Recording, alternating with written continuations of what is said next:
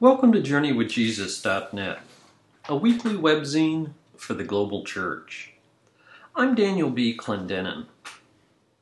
My essay this week is called Your Letter of Reference to the Last Judgment. It's based upon the lectionary readings for Sunday, November the 23rd, 2014. It's been 27 long weeks of ordinary time since the last church feast on Pentecost Sunday, an entire half year. And next Sunday begins a new church year with the season of Advent. But until then, this last Sunday of the liturgical year confronts us with the last judgment at the end of time. Matthew 25, 31 to 46 raises several complicated questions. Is this a parable or not? The Last Judgment is of all the nations.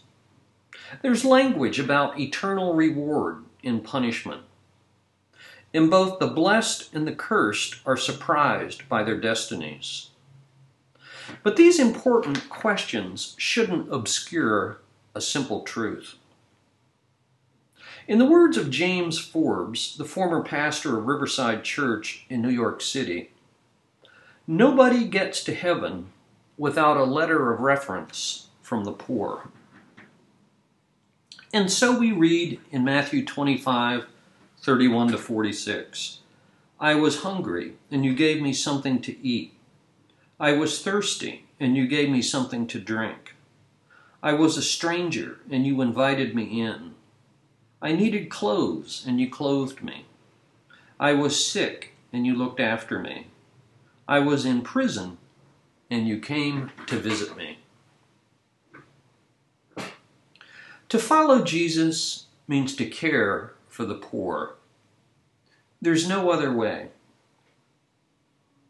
Last week, I read a book by two people who spent their lives struggling against what they call the insomnia of the scandal of poverty. It's called In the Company of the Poor Conversations with Dr. Paul Farmer and Father Gustavo Gutierrez. Father Gutierrez, born in 1928, is a Dominican priest and theologian who splits his time between his parish in Lima, Peru, where for 50 years he has lived and worked among the poor, and teaching at Notre Dame University. Back in 1971, he published a game changer of a book called A Theology of Liberation, which established his reputation as the so called father of liberation theology, and made famous the notion of a preferential option for the poor. Paul Farmer was born the same year that Gutierrez was ordained, 1959. He's a Harvard MD and PhD in anthropology, clinician, tuberculosis specialist, author of numerous books and scholarly articles, recipient of a MacArthur Genius Grant, and professor of medical anthropology at Harvard Medical School. That is, when he's not living in a hut in his beloved Haiti, where he founded Partners in Health, or traveling a quarter million miles a year to lecture visit prisons, or meet with George Soros or the Gates Foundation. Paul Farmer's story is told by Tracy Kidder in the remarkable book Mountains Beyond Mountains. When Farmer was in college, he read Gutierrez and other liberation theologians. When he founded Partners in Health in 1987, he took his legal mission statement for incorporation directly from Gutierrez. It reads Our mission is to provide a preferential option for the poor in health care. His debt to Gutierrez is further seen in his later book, Pathologies of Power. Both Gutierrez and Farmer reject the many so called explanations for why so many people are so poor. It's not nobody's fault or just the way things are. Poverty doesn't result from accidental forces of history. The deplorable disparities between rich and poor aren't escapable, inescapable, or necessary. Rather, they result from human agency, structural violence, economic policies, and corporate strategies.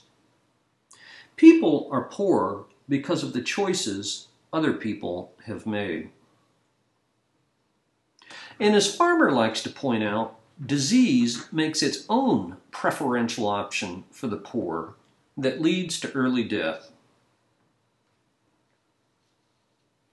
When people who ministered in the poorest half of the world coined the term preferential option for the poor 40 years ago, they said something not only about our human choices, but also about an essential aspect of God's character that demands a response. In their view, God is biased, even prejudiced. Far from being neutral or impartial, they argued that God plays favorites, you might say, by bestowing special favor on the dispossessed. And he asks us to do the same by imitating his character. This was not a new idea. It's a prominent theme throughout Scripture, especially in prophets like Amos and poetry like Psalm 146. When Paul met with the Christian leaders in Jerusalem, he says in Galatians 2, verse 10, that, quote, the only thing they asked us to do was to remember the poor, the very thing I was eager to do. For 10 years, as he itinerated among groups of new believers, Paul organized a famine relief effort for the people in Jerusalem. In Acts, Luke describes the daily distribution of food to widows. And James says that true and undefiled religion is to care for widows and orphans. A hundred years later, Tertullian wrote how God had a so called peculiar respect for the lowly, and that caring for the poor was the distinctive sign of believers. Even the pagan emperor Julian the Apostate in the fourth century, who vehemently opposed Christians and stripped them of their rights and privileges, acknowledges acknowledged that the Christian preferential option for the poor was such that he said the godless Galileans feed not only their poor, but ours. In his book, Charity, The Place of the Poor in the Biblical Tradition, Gary Anderson notes that Christian care for the poor isn't just a utilitarian act of social justice. Bill Gates does that. An altruistic act with no element of self interest or expectation of reward, as Immanuel Kant once said. And not even merely a sign of a believer's personal faith, as in the Protestant reformers. Rather, care for the poor is the privileged way to serve God. We care for the poor not out of guilt ascetic renunciation, some communistic ideal that loathes private property, nor because the poor are virtuous. Rather, in serving the poor, we care for our own souls by imitating the character of God Himself.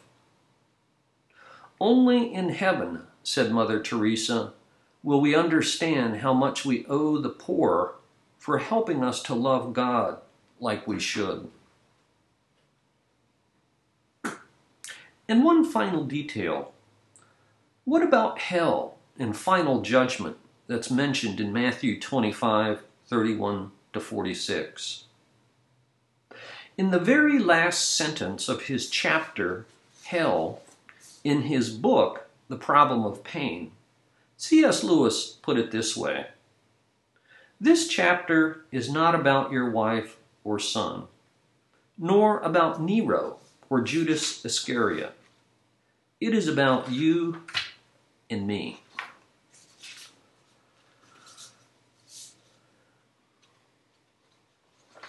For books this week, I review a title by Michael Coogan. It's called The Ten Commandments A Short History of an Ancient Text.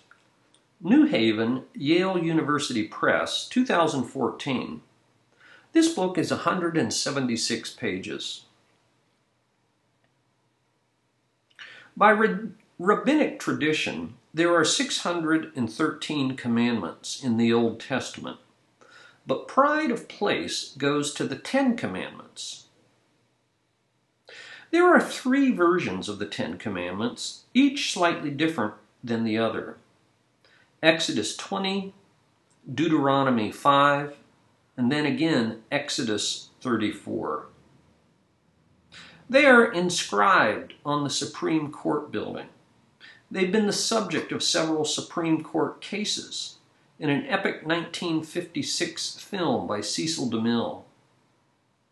Michael Coogan, Director of Public Relations at Harvard's Semitic Museum and lecturer in Old Testament at the Harvard Divinity School, explores in what sense this divinely written code, 2,000 years old, and written by the finger of God on tablets of stone, is still rightly considered an authoritative text for today.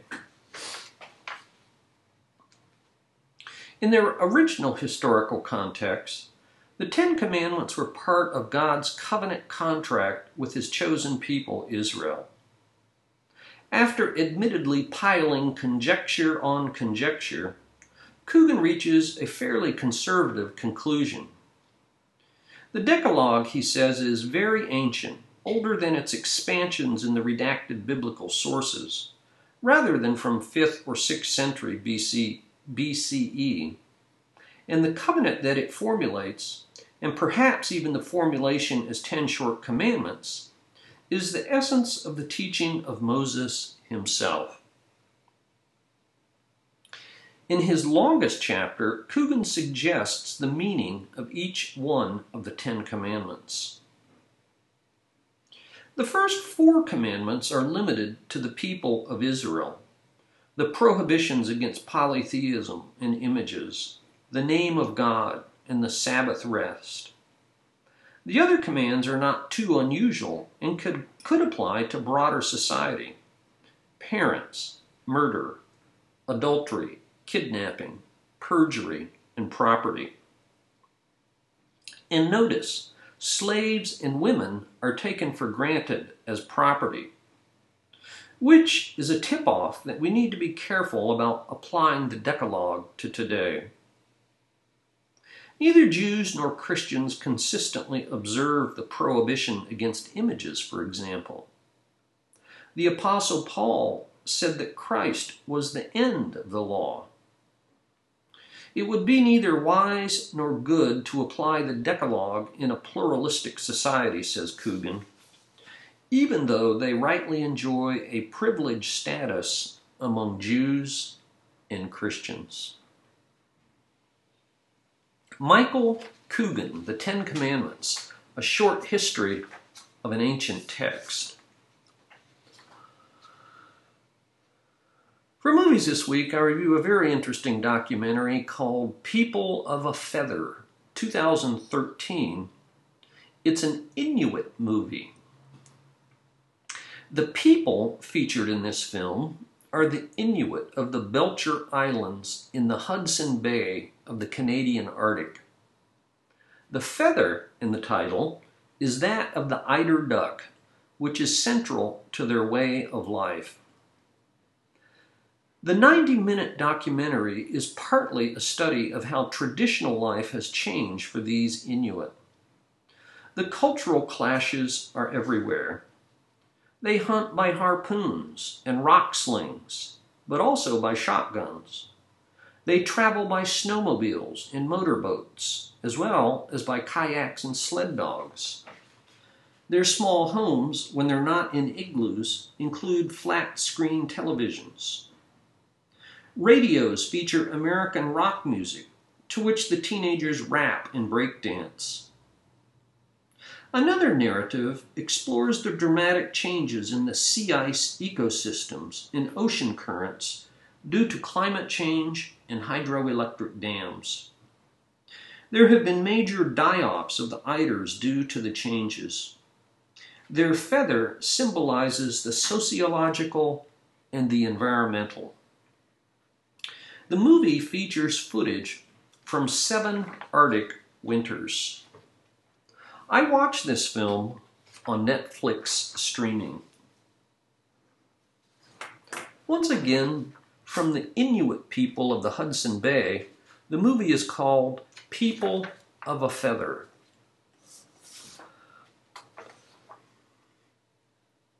And finally, for poetry this week, we posted a poem by the famous Robert Louis Stevenson. You'll remember Robert Louis Stevenson as the author of Treasure Island, but in fact, he was a prolific writer when he died of a stroke in his house on Samoa at the age of 44, his collected works would eventually run to some 30 volumes. Stevenson was born in Edinburgh in 1850. He died in 1894. The poem we've posted is called The Celestial Surgeon. If I have faltered more or less in my great task of happiness, if I have moved among my race and shown no glorious morning face, if beams from happy human eyes have moved me not, if morning skies, books, and my food and summer rain knocked on my sullen heart in vain, Lord, thy most pointed pleasure take, and stab my spirit broad awake. Robert Louis Stevenson, the celestial surgeon. Thank you for joining us at JourneyWithJesus.net for Sunday, November 23rd, 2014. I'm Daniel B. Clendenin.